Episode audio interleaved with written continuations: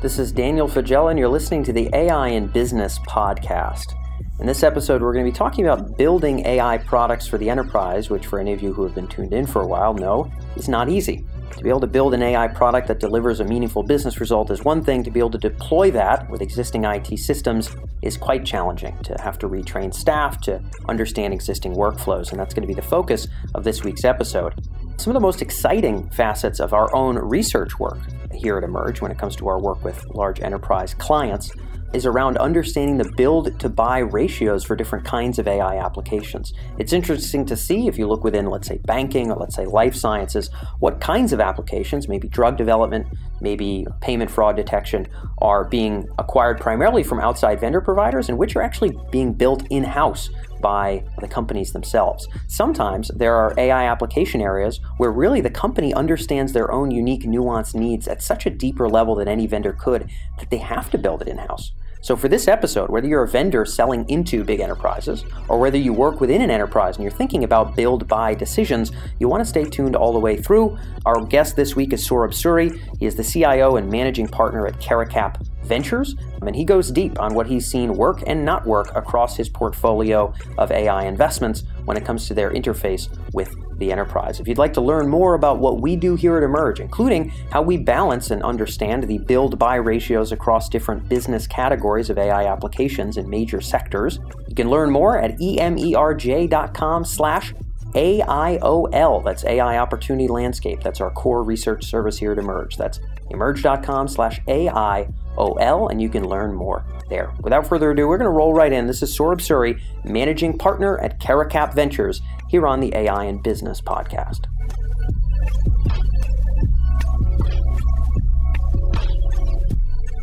So, Saurabh, I wanted to start us off by asking about what you consider to be the biggest success factors when it comes to building AI products for the enterprise. Adoption is obviously very hard. What happens when it's done right? Right. And Dan, that's probably one of the most oft asked questions around. And in my role, uh, especially on the venture capital side, we have a lot of conversations with people on both sides, which is the enterprise leaders and the CIOs, if you would, are trying to adopt AI into the enterprise and take it off, and the startup CEOs who are building these products for the enterprise. Right. And and looking at that, when we look at the success factors, I can pretty much break it down into the first and most important one being domain, domain, domain. Now, what does that mean? It's the domain and understanding the nuances that come around with it, right? Companies and startups uh, that can demonstrate a strong domain understanding and clearly articulate the problem they're solving tend to have the biggest success when building these products for the enterprise. There's a funny example I often use, and that's the word phlegm, right? Um, especially when somebody's building products around NLP. Now, the word phlegm has a very different connotation in retail as it does in healthcare, right? In retail, you have a problem. In healthcare, that's a symptom. And that's a slight oversimplification, of course, but as you're building these products for the enterprise, that domain and the understanding of the nuances with the domain is really one of the critical success factors. The second is looking at outcomes and not the tech or the process, right? There's a huge difference between, let's say, a company saying that they would leverage AI to help with customer acquisition, you know, as, as many do say versus saying that, hey, Mr. CIO, I will increase your overall customer acquisition by X percent and reduce your cost by Y percent. And that's the difference of focusing on the outcomes, right?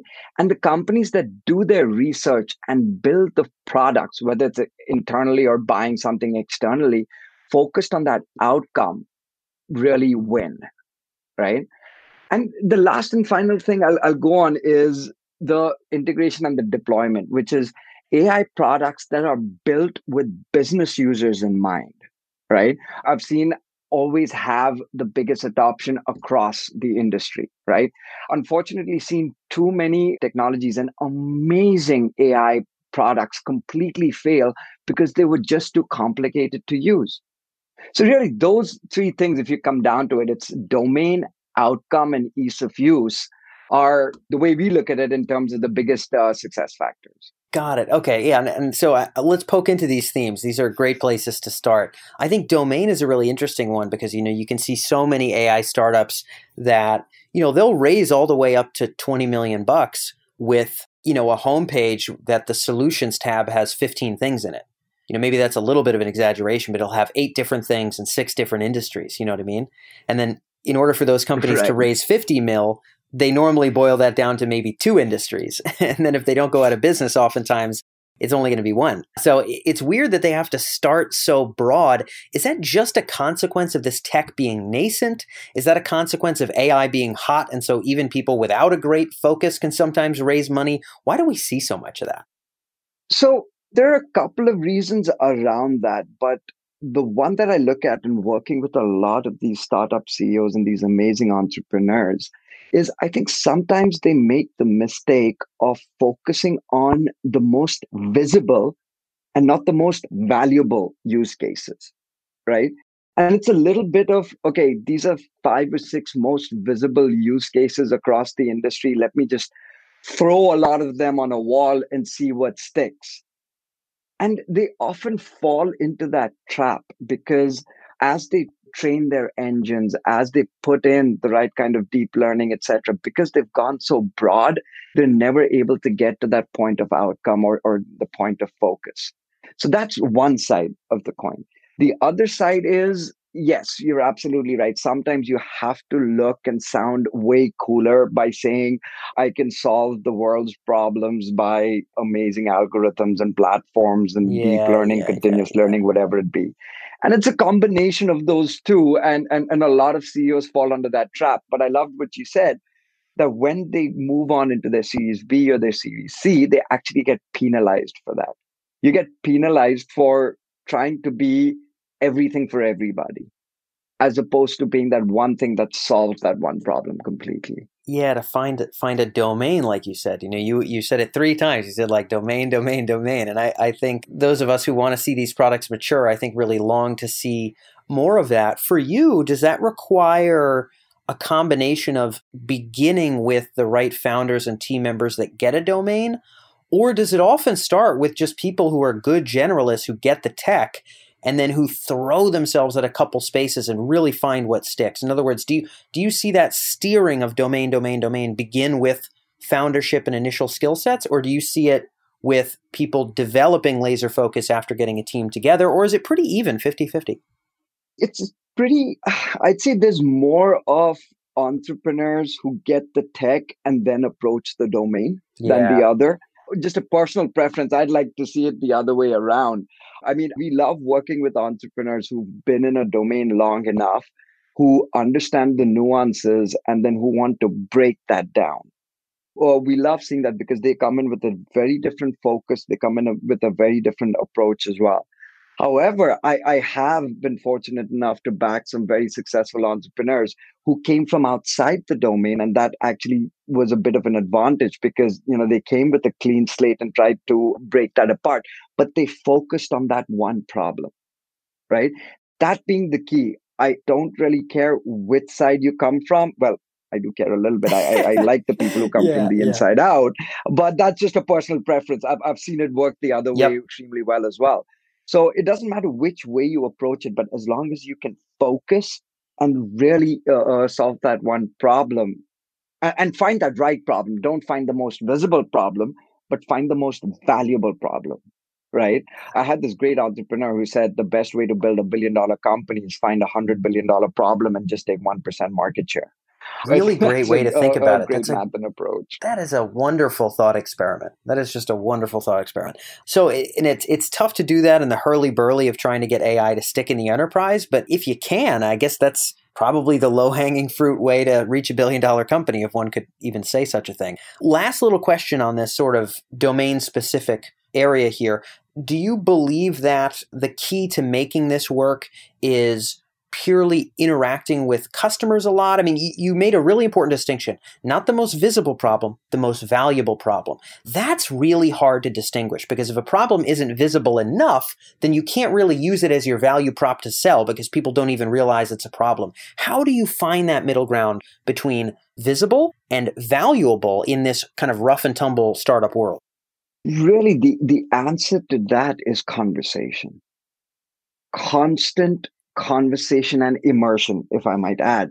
So, constantly talking to customers and immersing yourself into the domain and the problems will spark one of the most valuable use cases as opposed to the most visible right and i've seen a lot of entrepreneurs do it in uh, uh, different ways but the immersion within the problem set or that domain set tends to produce the best results when I say immersion, um, I have this uh, amazing portfolio company um, which was using it's using deep learning and AI in uh, visual recognition in the food quality industry, and uh, the entrepreneur and the CEO actually went and sat in farms for over seven to eight months and went to quality testing uh, uh, places did that research immersed herself in that for almost six to seven months before coming out, out and saying this is the problem and this is the problem I want to solve. Yeah. And lo and behold, one year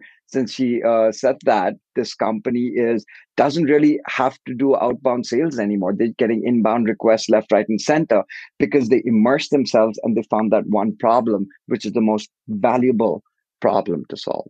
Yeah, so uh, I like the the shortcut or the, the short answer is conversation and you also used immersion. I guess there's no there's no way around the necessity of that kind of deep dive and hopefully you come up with the treasure there. You also mentioned talking about outcomes. Again really really really challenging because particularly with ai in some use cases it's really hard to measure for example enterprise search like to find where it fits into a specific workflow and say like we'll save x amount of time on this. Like if there aren't metrics that already measure that then it, it becomes tough to maybe sell to metrics. But you really emphasize the importance of outcomes. Talk a little bit about i guess how to have that mindset from the start how to think through that lens from the get-go of building a product.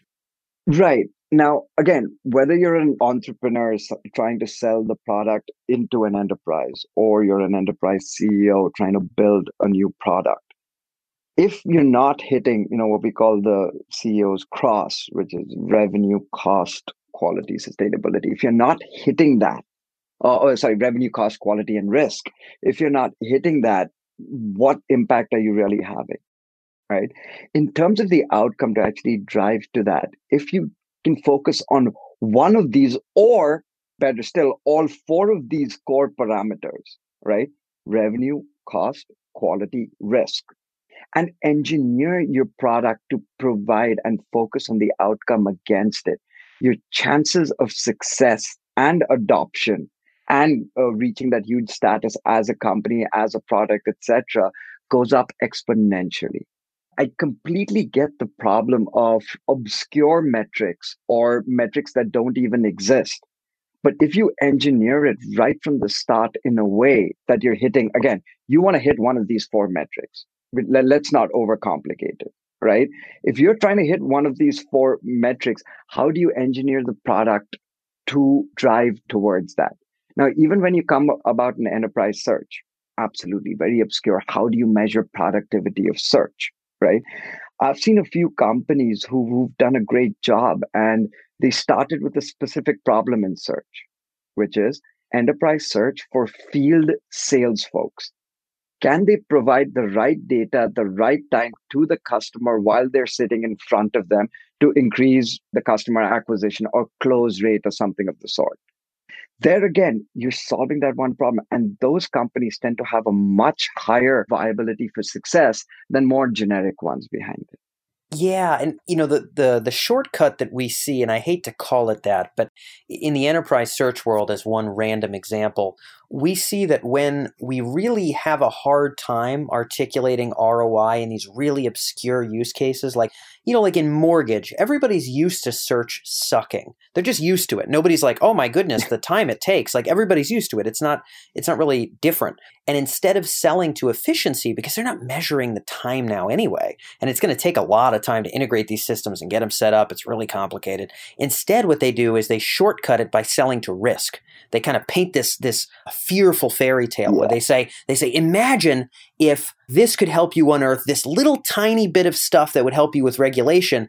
You know they don't say it like this but here's what they mean. I don't have roi numbers for you. I can't tell you how much money you're making. I can't tell you how much money you save and you'll never measure it after the fact and you don't measure it now. But you know what? I'm going to tell you that you'll be able to find the right kind of things that will keep the regulators from slapping your wrist and that's why you should give us a meeting. And that, that we see that as like the you know, I hate to say it's like the cheesy answer because it works, like we see it working, but I see a lot of that. I don't know if you see people using these weird little shortcuts like that. Oh, absolutely. It's the fear based sell, right? Yeah. And, and, it always works to get through the door, but not always to close the deal. Yeah. Right. Uh-huh. One of the things that we use with a lot of our portfolio companies is we try and help them get that anchor client. Okay the anchor client is that first initial client that you know you sometimes do uh, uh, heavily discount the work for them but actually work with them to measure out numbers. So mortgage industry is a good example if i just take that right? And you say yes people are used to doing it. But if i start focusing and i get that anchor client and i start focusing on throughput right how many mortgages can I help you process with the 12 people you already have on board? As an example, right? And if the answer is right now you're doing 5,000 a month, I don't even know if that's uh, in the right ballpark. Yeah, who knows? Who knows, say right? uh, you're doing 5,000 a month. Yeah.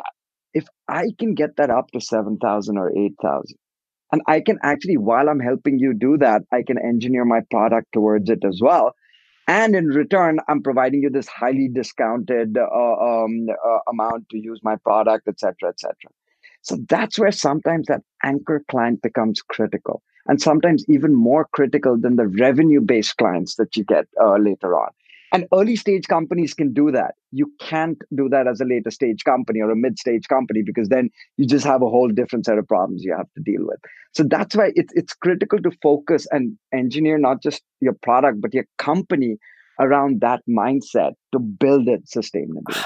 I think that's what everybody wants, right? Everybody wants their pilots to turn into something so successful with such a collaboration that they can actually track numbers. But how does this stuff really work out, right? A lot of these pilots just flop, flop so hard that you just break your teeth on the cement. Like flop really, really hard because we can't access the data we might make a little bit of money, but it's just so hard to get the integration done. And even if we can, maybe they're not friendly enough with us to go ahead and do all this tracking and help us build a use case that we can brag about to the rest of the world. But I guess in an ideal world, what you're saying is you would get that. You, you get a good anchor client to sink in who really likes you. And they're happy to be able to kind of measure this success. And then you can leverage actual ROI numbers instead of just a fear story or just an excitement story.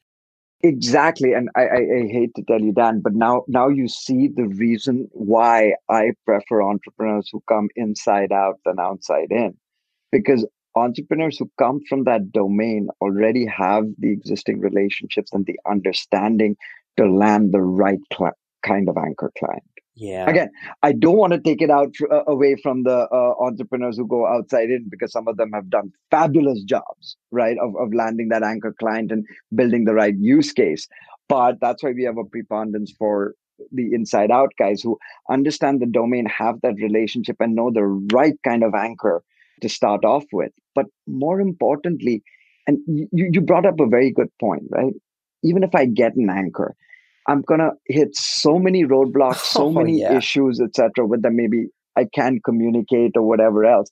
And that's where I've, I've seen on some really, really good CEOs do that. That when they get the anchor client, they literally pack their bags and sit either outside or inside the offices till that POC isn't done.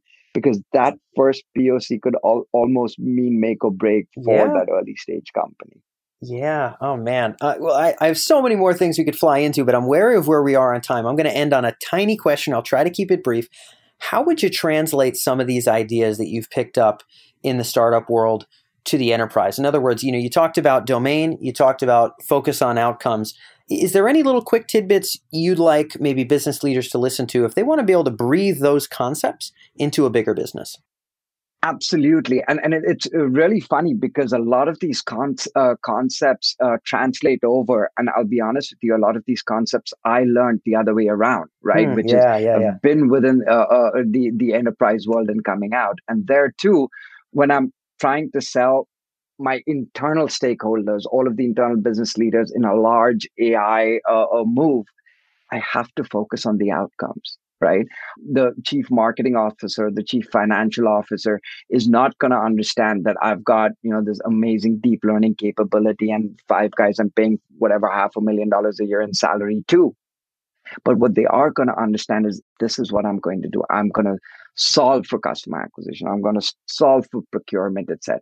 So focusing on that outcome for the business leaders is critical and not go down the trap of AI for AI's sake the fundamentals hold true and that's why they're called fundamentals because they hold true. Whether you're a startup building for the enterprise world or an enterprise cio building for the company.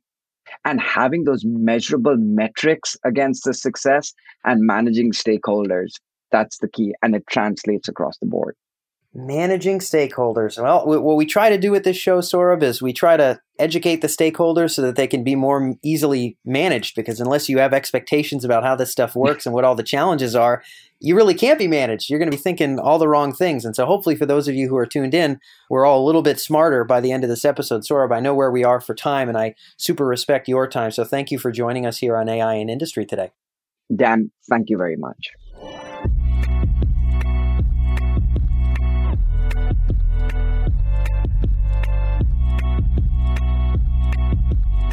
So that's all for this episode of the AI in Business podcast. As many of you know, a lot of my work here at Emerj involves flying around the world and speaking, and also meeting with and interviewing experts in addition to servicing our clients.